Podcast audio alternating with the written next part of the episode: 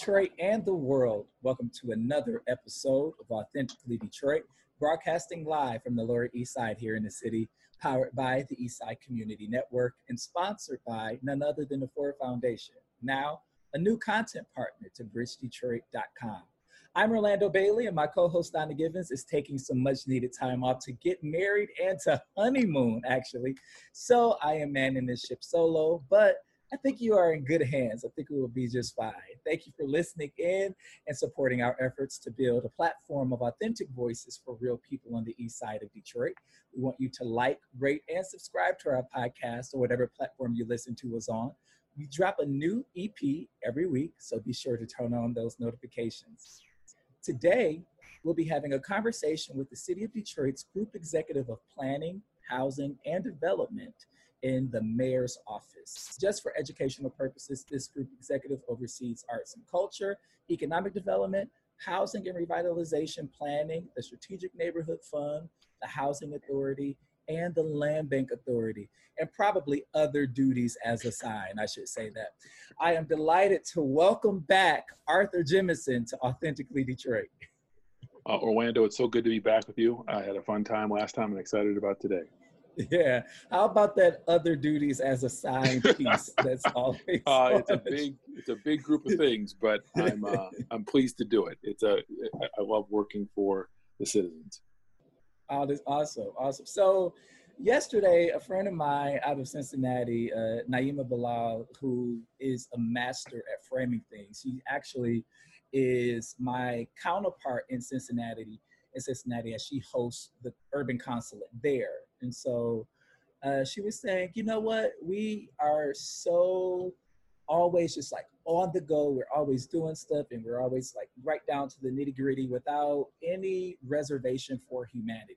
And so I want to start this conversation uh, grounding your humanity by asking, how are you, Arthur? How are you? Uh, or, Orlando, I'm, I'm doing I'm doing all right. It's been a uh, as you know, it's been a trying time, um, and I thank you for asking that question. Uh, I'm doing great. Uh, my wife's doing great. My kids are doing great. Um, obviously, it's a it's a challenging time. It always surprises you the ways that it is uh, challenging. We're used to milestones in life, and um, having to work in a space and time where you don't know what they're going to be for not only for you but for the people you work with and people you're working on behalf of uh, that's i think to me the biggest uh, the biggest challenge is not knowing when things are going to start to be different or change um, and then also knowing you the work you have to put in to get them to change so uh, I'm I'm doing great. I should probably, in the same spirit, ask you, Orlando, how you're doing. um, hey, I'm I, the one I, asking the questions today. No, I'm, fair enough. You got it. No, I'm no, I'm I'm okay. I'm okay. Uh, I I honestly I do struggle with my home space being my workspace. I don't like mm-hmm. it.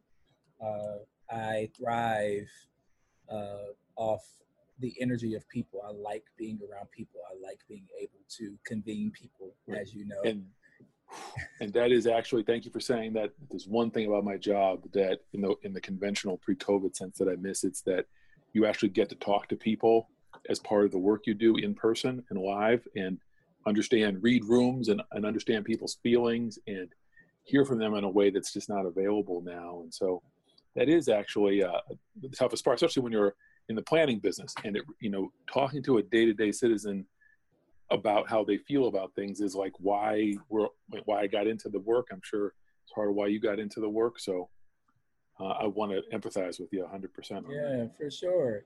That's you know it's it's really interesting because uh, at Bridge Detroit I'm over engagement, and engagement has proven to be a challenge in the sense that I have known it to be right, having mm-hmm. to figure out and wrap my mind around this virtual space because the work has not stopped. Planning has not stopped. I live in a neighborhood yep. where planning is still going.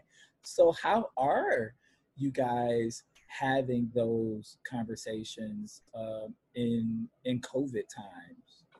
So, I have to say, every week there's a check in with the team about where we, we end up talking about this, the challenges of doing it. So, um, right, I'd say probably late late March, early April we in the planning department, along with the Department of Neighborhoods, really tried to get together and identify how we were going to do engagement in this time using Zoom, and uh, and sort of trying to make sure that what we were doing was um, was actually touching people and that we were able to register community input.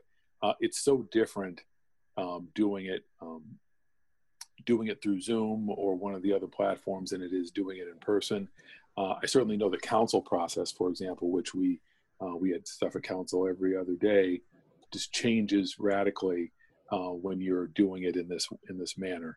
I think in some respects you don't get some of the feel and texture of the of community input when you do it like this. But I was also say I'm equally surprised at how well we can do it. And as we think about what happens after COVID, which I like to do because it is in the spirit of humanity, it helps me get through things.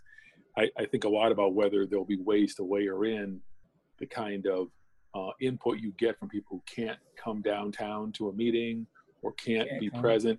Is there a way to uh, layer in what we've learned during this time into the way we do normal business? You know, because um, not everybody can get out of their house, and not everybody can, um, you know, is able to come downtown and park or or even come to the neighborhood meetings that we're having. So uh, I'm looking forward to thinking about not just how we adapt, looking back at how we adapted to this, but seeing if there's things we can do to expand the conventional way we've been doing things to get more people involved. Yeah, I think the more expanse, the more expansive, the better. Uh, we, you talked about the utilization of technology and Zoom, and uh, just you know, in my experience, there is a big learning curve and a technological gap and barrier to access mm-hmm. uh, for you know a lot of residents uh, to be able to utilize these tools effectively to participate uh, in the in the civil process that is happening in some neighborhoods. So figuring out how to solve for that. Uh, Even the difference between calling in. I'm sorry. Go ahead. Yeah. No. Go for it. Even the difference between people who can call in and people who can appear on screen. You know, there's a big technological difference there, and the impression that they can leave when you're talking to them on the phone versus talking to them in the way we're talking now. It's a big, it's a big difference, and I guess a, I've been both surprised at how distant it feels sometimes, and I've also been surprised at how people can still bring it uh, and share what they need to share. Um, they go bring it. I, I, I, have, I, I, don't, I have had so many unique experiences that are just completely Detroit from being in uh, doing it on on Zoom that it, it just it, it, was as if they were right there with me. Some of the things Man, that people were saying I and was, doing. So, I was telling uh, Jermaine and Alan last week. I said, you know, uh, sometimes the education that we get and where we, you know, academically looks very different and practicum in a city like Detroit because Detroit is just going to blow all of what you thought you knew up. exactly. Oh, and it, and it has happened, and people have been able to. I've seen people use their phone and use the visual to, in ways I never thought, in, in ways that, that were more effective than being in person. I've also yeah. seen moments where it's like someone who would normally have a huge impact on the conversation. It's, it's different because of the way that the technology we're using. So yeah, um, I'd be excited for it to be over, but the stuff that we're definitely going to take into the new uh, into the new world yeah. when we hopefully things open back up. The new world, a better world. Uh, yes, I'm praying for not back to normal, but back to better. Uh, exactly. Yeah. Um, so I, I really want to take this time uh, to just add a, an additional layer of accountability to you as a public official by asking you to explain what your job is. sure. because no, it's, it's I no think, problem. I think that uh, I think people have ideas, but I don't think people real. A lot of people really don't know what Arthur Jemison does. We hear this name and we we see him out uh, in these meetings, but uh, not really understanding, you know, the full scope of what falls in your purview and the departments that you have influence over. So I want to give you a second to talk about sure. your role and position. I yeah. appreciate the question. So uh, first of all, I want to tell anybody who's listening as a Detroiter that this is um, this is the uh, I'm honored to serve the city and to serve the individuals, whether they agree with me or not it's been my honor and pleasure to serve and and uh, and I don't I, I, don't want people to know that I think about that every day as I do my work. Um, how much gratitude I have for having the chance to do it. Um, but you mentioned uh, a series of places PDD, the Planning and Development Department, HRD, the Housing and Revitalization Department, the Detroit Land Bank Authority, and the Detroit Housing uh, uh, Commission. Uh, those are my four uh, departments. And just to be very specific, um, both the Land Bank Authority and the Detroit Housing Commission have boards, um, which have significant um, mayoral appointments on them. And so my interaction with those uh, organizations and their executive directors is rooted in my connection um, to them, to their board members as appointees. So although I can speak to them and, and share what the mayor's uh, office's beliefs are and feelings, and, and with their executive directors, they have independent uh, boards uh, that, that help them govern. Um, unfortunately for my planning team and my HRD team, they have to listen to me directly because I, I, work, they, they are actually departments of the city, uh, but that doesn't mean we don't have um, fun and I don't uh, work closely with them. HRD is my original department that I came from before I came to the mayor's office. So that is a very well-led department by uh, Donald Rencher, um, uh, who's um, what, again one of my yeah, favorite no colleagues I get to work yeah. with. Um, and then be careful with throwing that favorite around. Okay. I know. Well, I said one of. to be clear, so one. Of. So uh, leaves room for a few more. So uh, another uh, favorite, uh, Catherine Trudeau, is the deputy director of planning. One other thing I am doing now that I want to make sure people know is that I'm the acting planning director. Um, Maurice Cox uh, departed to Chicago, um, and so uh, and we are uh, trying to identify a new planning candidate. But in the interim, I'm acting oh, as a planning director. It was you. I thought no, I thought you liked being no, both. I, I uh, it is uh, it is the role of a planning director and the role that I have in the mayor's office are different enough that I really believe that uh, we need to very soon uh, identify a new leader for the planning department to work with Catherine Trudeau. Um, again, the moment is this is a difficult moment to recruit somebody uh, just in the cycle of things. No, um, anybody but, from within? Um, um, I don't know. I feel like, you know, it's a there are great candidates in the department. Let me leave it there because, uh, but I, but there's definitely great candidates among the departments I mentioned, uh, all the departments I get to supervise. So um, I do want people to hear explicitly that that's under consideration as well. Um, that being said, we I think that there's a, a, a needed role there, the uh, needed person there, but that's another part of my scope. So just to give a, a day in the life, uh, for me, that usually starts, um, you know, during in-person days, it started about 7:30. During uh, non-in-person days, it starts starts a little earlier, um, and so you know what it will usually be is a early meetings are always with uh, groups that are associated with the departments or the commission um, uh, or the authorities, uh, where we get to have a little open-ended time to work on policies or plans we're working on, uh, and then the normal business hours are typically reserved for um, you know critical interactions with other department heads, um, meetings to advance um, projects, um, and there's usually also uh, time in there where I'm interacting with sort of public public elements of the work. Um, and then usually uh, near the end of the day, I have more meetings that involve people who, who uh, work with us so we can have more, again, open-ended time. And then there's usually an array of two or three night meetings happening on Monday through Thursday. And I will usually attend one and sometimes two of those meetings. Um, so that's what a day in the life looks like. Uh, I'd say there's highlights. Um, I, I, spend uh, I to spend some time with the mayor every week. Uh, preparation for that is uh, is something that we a lot of the different um, a lot of the different work during the week is about.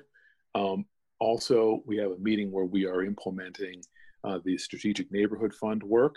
Uh, and the Affordable Housing Leverage Fund work. And so yeah, report outs yeah. with the different groups um, who are assembled to work in different areas um, is a is another critical meeting during the week that brings together. You know that in that meeting you'll have DPW, you'll have GSD, you'll have PDD, HRD, uh, other sort of divisions of uh, and groups of people the, the all driving the project. Yes, uh, uh, so that's that's usually a very busy uh, time of the week. Um, and then there's also, uh, but again, checking in with the board members, checking in with the executive directors of the groups are uh, is what I what I spend a lot of time doing. We're going to do a glossary of terms when we post this. Uh, sure. This episode, so that folks. So many letters, I know. It's so it's so many letters. Arthur, uh, there there's some breaking news that I want to talk to you about today, uh, and this is a historic day. So while we're recording, just about an hour or so ago, uh, Vice Pre- former Vice President Joe Biden has announced his pick for VP in the person of Senator Kamala Harris out of California. That mm-hmm. is indeed a historic decision. Um, I could say that it was one that I expected. Uh, it's a logical choice for uh, Vice President Biden, and we're going to see what that means uh, in the coming weeks, days, and months uh, to the election. But there was also some breaking news here in the city of Detroit where we learned that the city is planning uh, a deal where they would sell a little over 140 acres at the state fairgrounds to Hillwood Investment Properties and Sterling Group Detroit to uh, do a few things. Uh, a DDOT Transit Center that is currently there is supposed to be redone. Uh, I think Hillwood is uh, the contractor that builds a lot of the Amazon uh, centers. Uh, and mm-hmm. so, explain just the significant amount of investment that's coming. I'm hearing that it's private investment uh, that will uh, fuel this development, as well as the potential for jobs. People people want jobs here. People need yep. jobs. Yeah. So um, first off, um, as a son of a mother uh, and um, you know, uh, it, it's just when you think about what's happened with Kamala uh, becoming the vice presidential candidate, it's uh, I'm, I'm obviously moved. You know, I was raised by uh, African American mother. Um, those who can't see me don't know that I'm necessarily a black person, although or maybe they're hearing the voice. I, I would just say, um, I think for all of us, especially those of us who have started with the leadership of, of black women in, in their lives, they know what this means. It means yes. It means everything, um, and uh, so I'm thrilled about that. And I just, just want to dwell there for a minute. Um, yeah. it's, it's it's it's very exciting, and hopefully it'll result in um, her becoming the vice president. Um, yeah, a win. So on um, as it pertains to the uh, the state fair site, so um, what one of the things that's good is that we've got um, Nick Khouri, uh, and Luke Polcyn um, acting in the role of the jobs and economy team group executive. So he's like he's sort of my partner in, in crime, and I'm focused on neighborhoods and housing and uh, affordability and, um, and infrastructure and things that that, that really pertain to the in, inner ring and, and outer neighborhoods. Um, and um, the jobs and economy team and the growth corporation really focus on both the industrial development of the city as well as the uh, sort of the downtown um, downtown properties. So um, I've had the chance to be involved a little bit in this in uh, helping to identify the uh, permitting path uh, with the uh, with the jobs and economy team uh, and giving some advice through so through early design review and the PPR process, another alphabet pre-plan review process that PDD and, and the Building Safety Department run. Um, but it's really being led, and it's really the, the day is really for uh, both the, the Detroiters who will be able to work there, um, and the transit center that's going to be built there, and the people who led the engagement with the developer, uh, Nick and Luke. And I want to give them uh, full credit for having driven it. Uh, and as it gets through its permitting and approvals process, we're going to be there and and uh, and have their back in getting it to happen.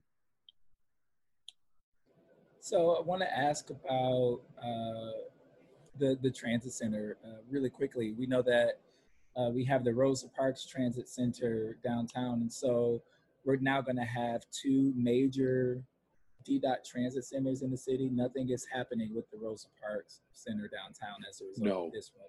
Okay. Not not to my knowledge, and I've been close enough to it where I would have heard something about that, but I, I cool. be wrong. I'm I'm 99% certain that I'm not.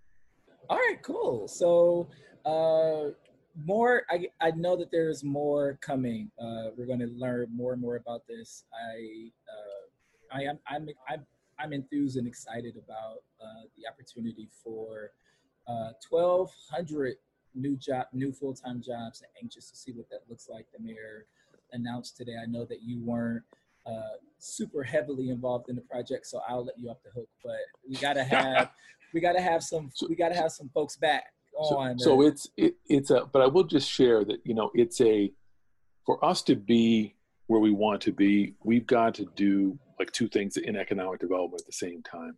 You know, we have to create jobs um, of the of right now that people um, people can walk into and perform and and and get a great wage. And we've also got to have the jobs that are going to drive the future. Um, so when I look at something like um, the Michigan Central Station and I look at something like FCA, you can see the the need to get both at the same time um, mm-hmm. and in some cases to sort of do it with assets that uh, are hidden frankly you know thinking about michigan central station as an asset in our community is a newer a newer thing for a long time it was one of the things that was holding back corktown but recognizing that property's history uh, its role and then having uh, a kind of institutional actor like ford take it on is it's everything and on the other side of town fca creating you know, 5,000 jobs, um, union jobs um, that Detroiters are first in line for. that, yeah. You know, that's, you know, each of these things has sort of uh, downsides and, and issues that need to be mitigated, but but they really represent the two kinds of things we're trying to do in economic development. Um, and I think the Amazon effort, again, I, I wasn't as involved, uh, is really more of an effort to create the kind of jobs people need today uh, and so I think we got to keep finding that balance between how do we position ourselves as, as an immediate part of the future while also having opportunities people can use today to build that bridge to the future. Yeah, yeah. I want to I want to switch gears a, a little bit um, and talk to you about uh, proposal N. Uh, in for neighborhoods. Uh, mm-hmm. Specifically, it's a plan to save and renovate every vacant house possible to eliminate the blight from those that can't be saved and to stimulate the growth of Detroit companies employing Detroit residents in the construction related industry. I believe those are your words, sir. Uh, mm-hmm. uh, one of the one of the things that I would like for you to just sort of break down for our listeners is the the goals uh, that the uh, proposal sets out, right? Sure. City council, city council is now on rehab. They voted just a couple of weeks ago to put this on the November ballot. They barely made barely made the vote, but it got it got through. Um, so this is something that Detroiters need to educate themselves on to make an educated decision in November. And so, yeah, proposal N. Talk talk to me a little bit about the, sure. the eight goals that you've laid out.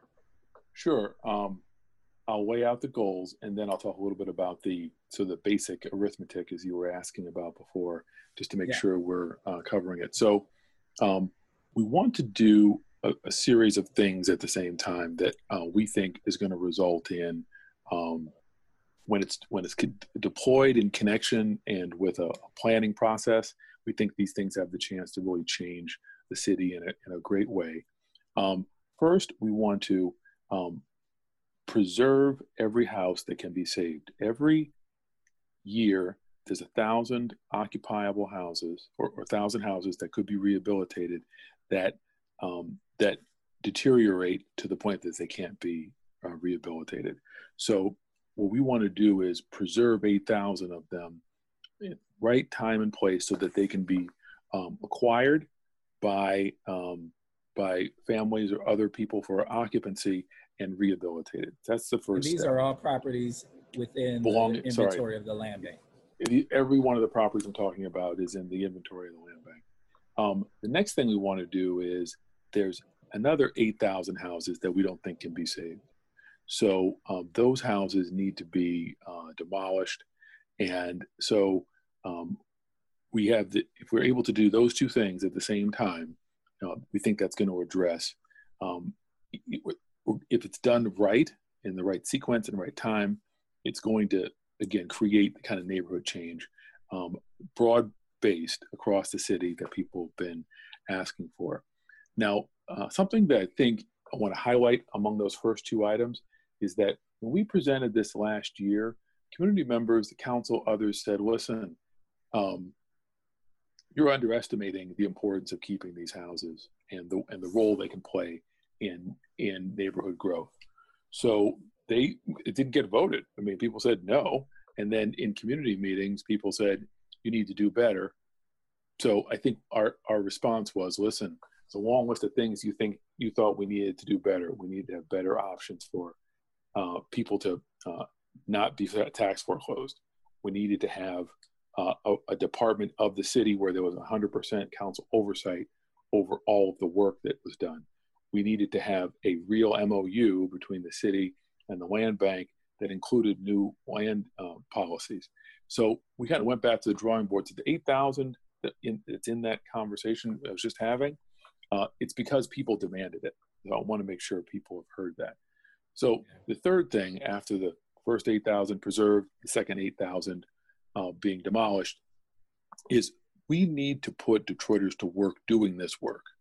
Um, this is a discrete task uh, that Detroiters uh, have companies that they've been opening and operating and running for years.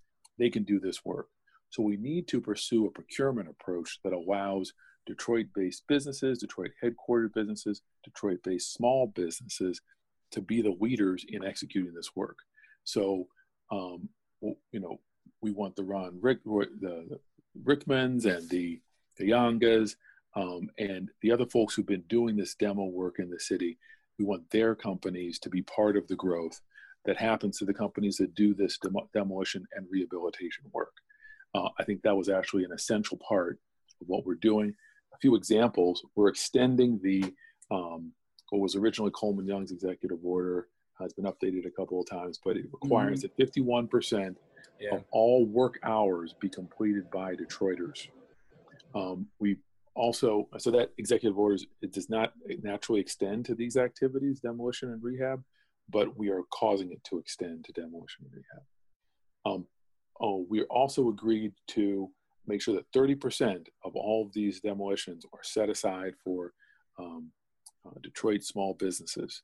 Um, there are a number of other uh, key key um, messages that and agreements that we made uh, to get this passed. So that's so. Uh, those are three of the set aside for Detroit small businesses. Are you talking mm-hmm. about sidewalk repair, environmental remediation, all of those activities? Okay. Every one of the activities that goes into rehab or demo is covered governed by the is going to be governed by the um, executive order and is going to be um, and then 30% of that work will be done by Detroit-based small businesses. Can I? Add, I know you're not through with the eight the eight goals yet, but while, while we're while we're here, you uh, on rehab, I want to ask you exactly what what does rehab look like? Is the city sure. fully rehab plan to fully rehab homes that are in the land bank inventory, or are we talking about I know in the proposal there was language around securing the roof and boarding it up. Is what, what exactly are we talking about when we're talking about? No, I pre- appreciate the question. So, um, what causes houses to go from being salvageable to being unsalvageable? Um, openness. Oh, it's basically they're all functions of openness. Um, either uh, open doors and windows, um, and the and the ability of people and water to get into the structure eventually um, causes there to be so much trash or so many uh, cracks in the foundation or so many holes in the roof that the, the property can't recover. So what we're going to be doing is um, doing something we call trashing out. Uh, it sounds like it should be simple, but it's not as simple as it sounds. Getting all of the debris and trash out of every unit, um, putting it in, in, a, in a dumpster and taking it to an appropriate um, facility uh, to be disposed of. Then um, fixing the roof and sealing uh, each property up so it doesn't have uh, water coming in, and then using a, a product like um, Secure View. Um, uh, there's also mm. those uh, the, the the metal plates uh, that the dogs uses to secure the houses. So um, using um, one of those technologies to secure it. Now, just to give people some perspective, so if you go onto the Detroit Land Bank Authority website today and you participate in an auction, um, you're going to get a property that um, has been cleaned out, is sometimes sealed up, but does not have any roof work done to it. So, you know, it, it's actually going to be exceed what you would got, get if you were going onto the uh, auction site. I would also highlight that um, the, there's going to be a tight sequence between when the, that securing is done and when that property is made available for sale, um, so that, that we have the best chance of getting that property in the hands of someone who can fully rehabilitate it. Um, it's probably about fifteen thousand uh, dollars worth of uh, rehabilitation work that's going to go on in the property. Um, but it's a start. It's not a. It's a, absolutely it's a start. Gotcha. Just to give a, an example, um, this is something that we are actively working on. If we are able to, um, if we are able to, uh, and we've been working on this for some time, create a loan product that gets people a rehab loan of fifty to sixty thousand dollars on top of that secured structure.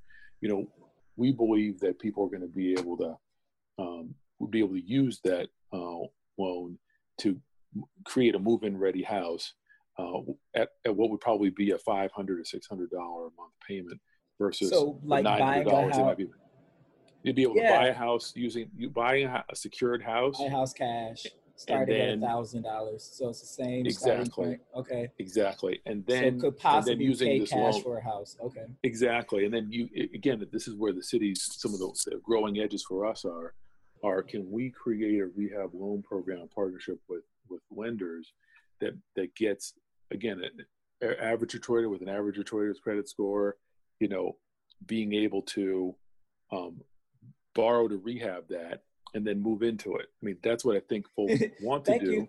Thank you for saying that. You know, I, I got to take, so I got to, we got to pause right here to talk about uh, the the critique that uh, we I have long had for the zero percent home mm-hmm.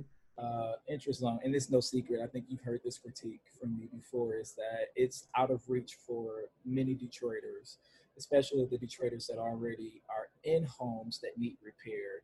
Virtually, just sort of leaving them out of the market in terms of being able to uh, rehab their homes. I appreciate a new product coming on for the average Detroiter for folks who are buying homes and need to get them up to code pretty quickly by the standards of the land bank. But what I've always heard for the eight years that I worked at ECN, Orlando, mm-hmm. we need money for home repair in our houses.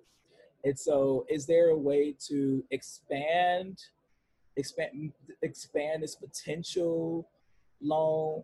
And I'm going to advocate, can we find some grant money too uh, for residents that are already keeping these neighborhoods as viable as they are and as mm-hmm. desirable as they are to fix their homes up. So we're gonna.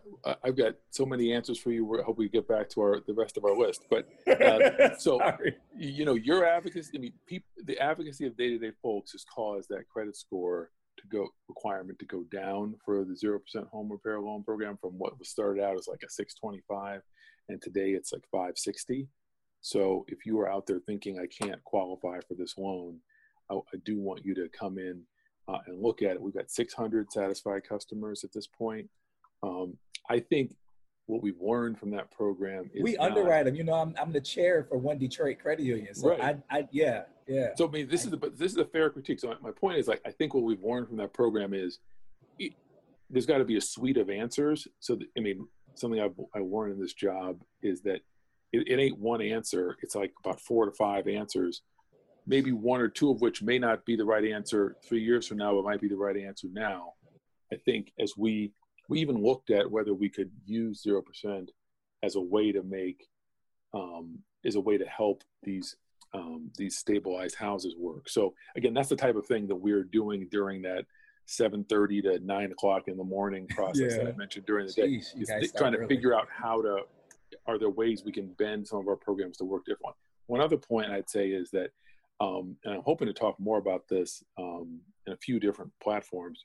You know, the advocacy on behalf of the home repair program has caused us to, frankly, allocate more in the budget for it. I mean, I, there's between the money that's um, unspent from 1920 that we're about to spend as soon as COVID is over, which is about three million dollars, to the amount allocated this year, which is four million.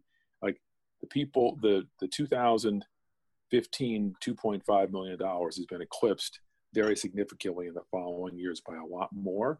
So that's one fact. The other fact, I think people think about home repair the way they did in maybe the 90s when you know today the city's CDBG budget is 35 million dollars eh, you know next This year is not enough money it used to be like seventy Yeah. million dollars. So so it's it's that's not the only reason but I we feel it too sure in community development organizations. When cdbg money community we say we the alphabet so community development block grant dollars were you know uh you know really helped to prop up the work that a lot of cdos were doing in the city uh that has completely gone away. And so we we know we get it. It's it's bad. Oh, so in the interest of just helping uh, listeners i want to go back to the the thing the list of things. So um, at the end of the list of things was uh, people were saying this package may sound better than before but we're worried about how much it costs.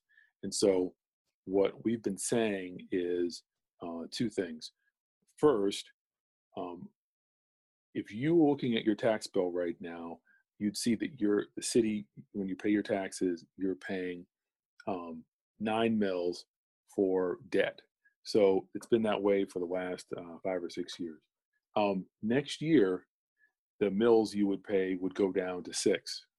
So instead of uh, so there's $29 a year approximately that you would get back you'd get to keep uh, next year.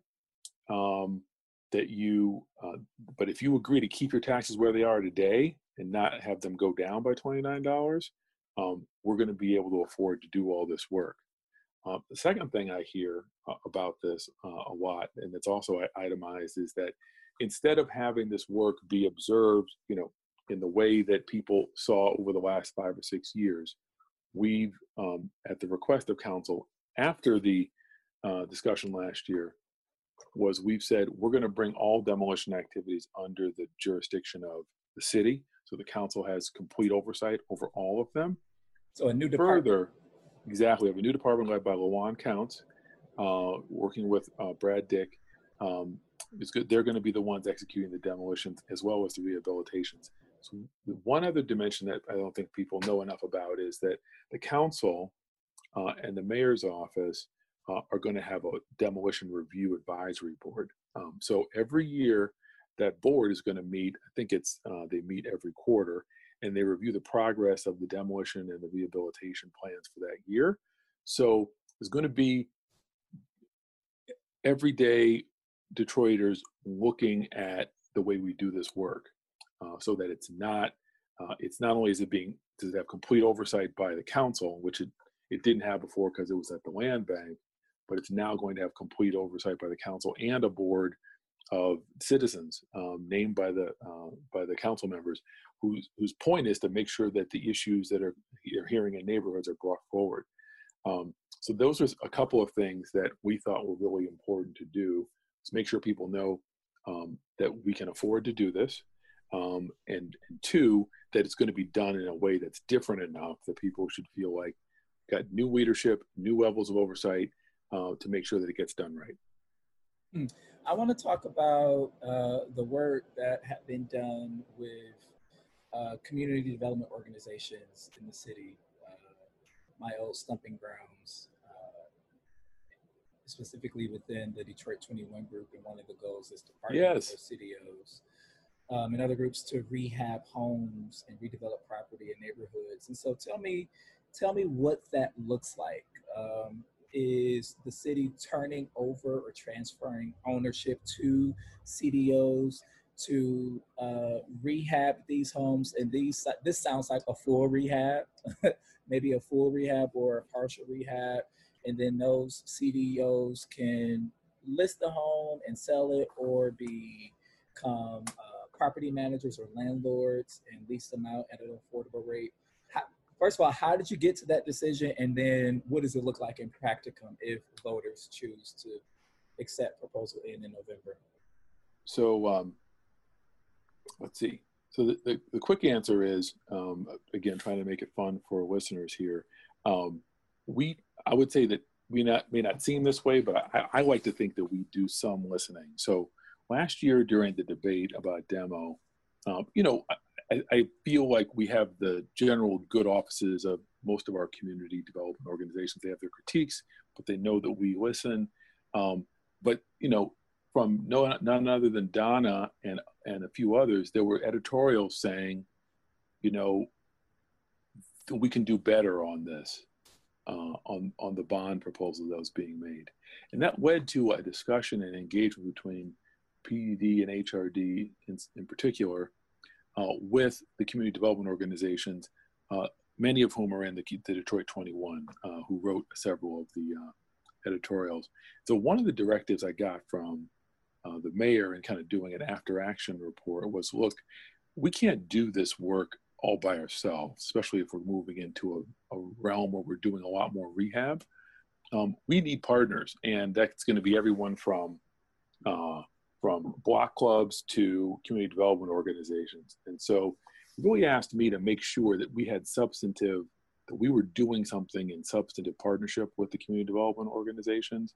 Uh, that wasn't, you know, like a let's do some things to change their mind uh, in a short term, but like how do we get them invested in what we're doing in a way that we haven't before? So uh, that led me to come up with a few of my own ideas, but as usual, um, kind of listening to folks from the CDO, they had their own notions of how to do it. Um, that come from their I'm own sure work. They did. no, it, listen, and, Yeah, and they were, yeah. and the proposals were close enough, and um, and and they had a lot of good consensus building and momentum around there. So we said, you know what, let's just let's adopt this. And so what this is is it's a way for community development organizations to um, complete rehabilitations of uh, vacant and abandoned house, stock that they get from the land bank. Now, when we first began working on it, we hadn't made the switch to the partial rehabs.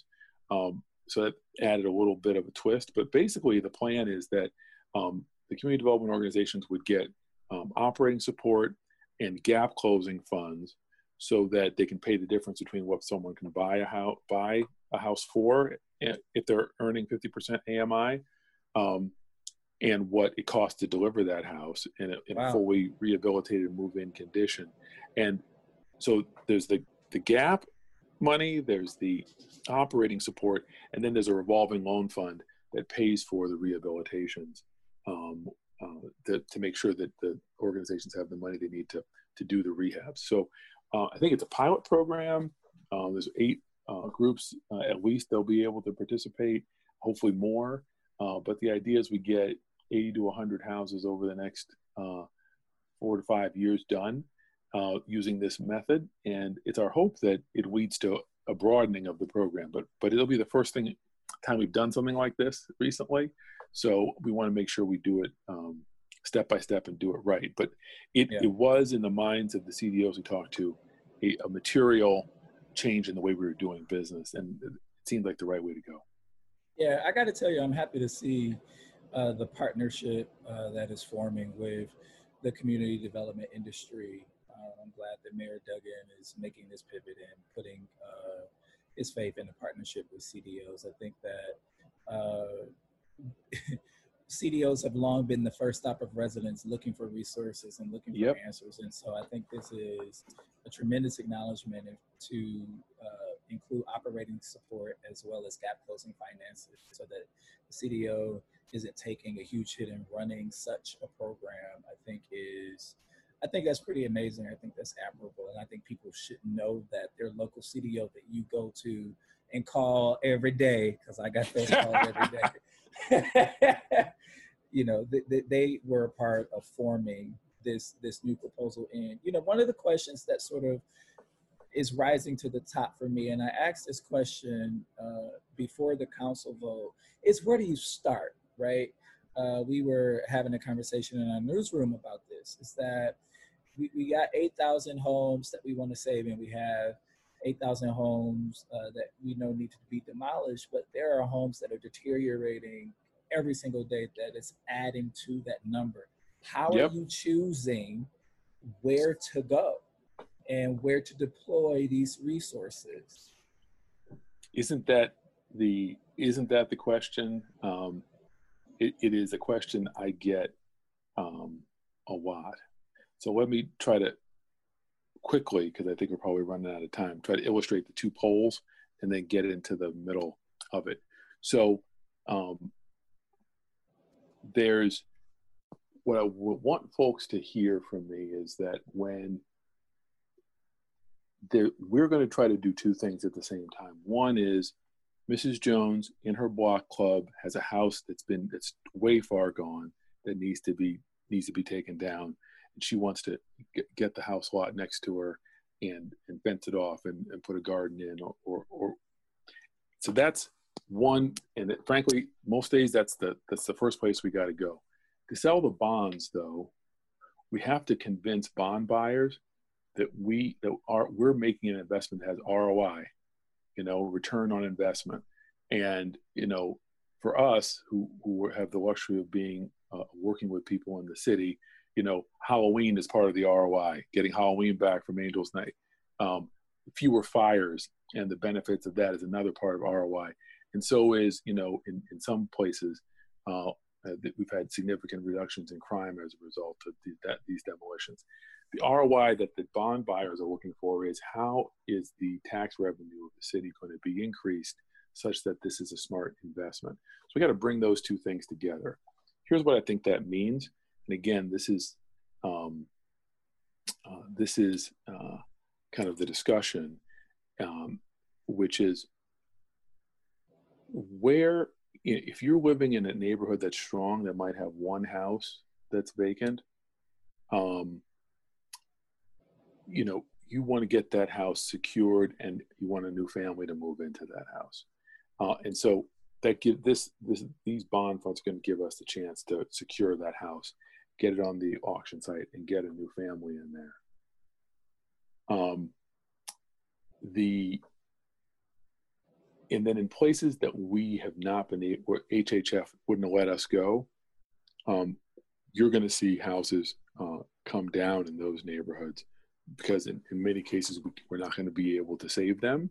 Um, so you're going to see those two different things happen in those two kinds of places. And in the middle, um, there's, you're going to see a much more strategic deployment of preservation and demo, um, which is going to start out sort of on its own, but as it as it gets as we get deeper into it, it's going to be more and more influenced by plans. One of the commitments we made in the um, by oh, do, the neighborhood plans that are already underway or by neighborhood plans that are underway and we made a commitment to plan to complete neighborhood plans for the rest of the city over the four years approximately of this plan. Um, so we're going to be uh, working hard to get everybody uh, a neighborhood plan um, so we'll be in places like Chadsey Condon. We'll be in places like yeah, and that, Midwest. You know, we'll be in places asking, like yeah. uh, Osborn. So that yeah. as you see the houses preserved and come down in places where they're kind of in between the places that are the hardest hit and the places that um, are the strongest, that's where you're going to see more planning so that we can make the most of the of the demolitions and um, and preservations that we can do because that's that's it's it's really in in contacting and, and being with neighbors that will figure out the right way to uh, to top that uh, that those yeah. preservation and demolitions off. Yeah, I'm channeling I'm channeling Willie Mae Gaskin in District Four on mm-hmm. uh, on Shoemaker and uh, I think Shoemaker and Garland uh, is where she lives, and she's outside of any strategic uh, neighborhood and was sort of the HHF maps were weird, so she wasn't directly in an HHF area, and she she's she has been on us for years, just about uh, when am I ever going to be chosen? And so I think you, I think it's a fair question asking where does it start, and I think it's a I think it is also uh, okay for us to try to figure out for those folks who feel forgotten and left out and unchosen for uh, for the last few years and all of this new stuff and new development and new money new money is coming to offer them a glimmer of hope uh, when it comes to you know her being Garland. She's on Garland. Uh, okay. To see to, to see her see her block, um, to see the houses that are vacant and dilapidated come down. She's been advocating for years. And so when I ask that question, I'm asking that question because she would ask that question. I know we got to go. It's never it's never enough time with you, Arthur. I do want to ask two quick questions. Sure. Uh, and I, I know you got to go. Last two quick questions is for the homes that will be torn down in SNF neighborhoods. I want to ask if there is an would there be an opportunity for residents to get those lots? And I know that in times past that DOBA sales have been frozen in SNF neighborhoods. If de- if demolitions starts taking place in those neighborhoods, will residents still be able to get first dibs at those homes? The short answer is lots, yes. Excuse me. Okay. Yes. In addition, uh, we created a series of vacant land policies that sort of wet people with their block club support bylaws that may not be their side lot. Um, and th- those are being rolled out over the next three months. Um, but we did that as part of our uh, new land bank MOU because people all asked about that. I think we're going to be pursuing a series of policies like that where uh, you can get not only access to uh, vacant land in your neighborhood first, um, but we're also hoping to use programs like building blocks and maybe some even some new stuff we're working on um, to make sure that the neighbors get first crack at the houses uh, in that in their neighborhood, uh, as well as the lots, because that's becoming increasingly important. All right, Arthur Jemison, Group Executive in the Mayor's Office for the City of Detroit, overseeing planning, housing, and development. Uh, thank you so much for being with us. It's never enough time. You got to come back on. You know, uh, I, I would love to. I also want to make sure everybody knows that for I'm doing this for educational purposes, consistent with uh, the rules. Um, I'm neither asking you to vote for or against proposal one, but trying to provide information. Uh, listen, I thank you very much directly, Orlando, for having me on the show. I love it. Thank you. Have a good one, Arthur. See you soon. See you soon. Alrighty. All right, guys. So that wraps up this episode of Authentically Detroit. If you have topics or anything, news items that you would like discuss on Authentically Detroit, you can hit us up on our socials at Authentically Detroit on Facebook, Instagram, and Twitter, or you can email us at authenticallydetroit at gmail.com. Listen, that conversation with Arthur Jemison was much too short. I had about a gazillion questions, and it was just not enough time. And so we're going to try our hardest uh, to get him back on the show, but I really do hope that you, the listener, found the conversation um, helpful as well as educational. He is your group executive. He is a, uh, a public official, and uh, we should know what he does, how he does it, so that we can all hold him accountable. You included, myself included. Thank you all so much for listening to Authentically Detroit. Want to shout out uh, Arthur Jemison for being with us. Shout out to my co-host in her absence, Donna Givens, and her fiance that's going to be her husband in a few days, Kevin Davidson. I'm so happy that the two of you have found each other and have found love. And uh, shout out to uh, Bridge Detroit and the Ford Foundation. Until next time, we thank you for listening and we want you to catch the wave.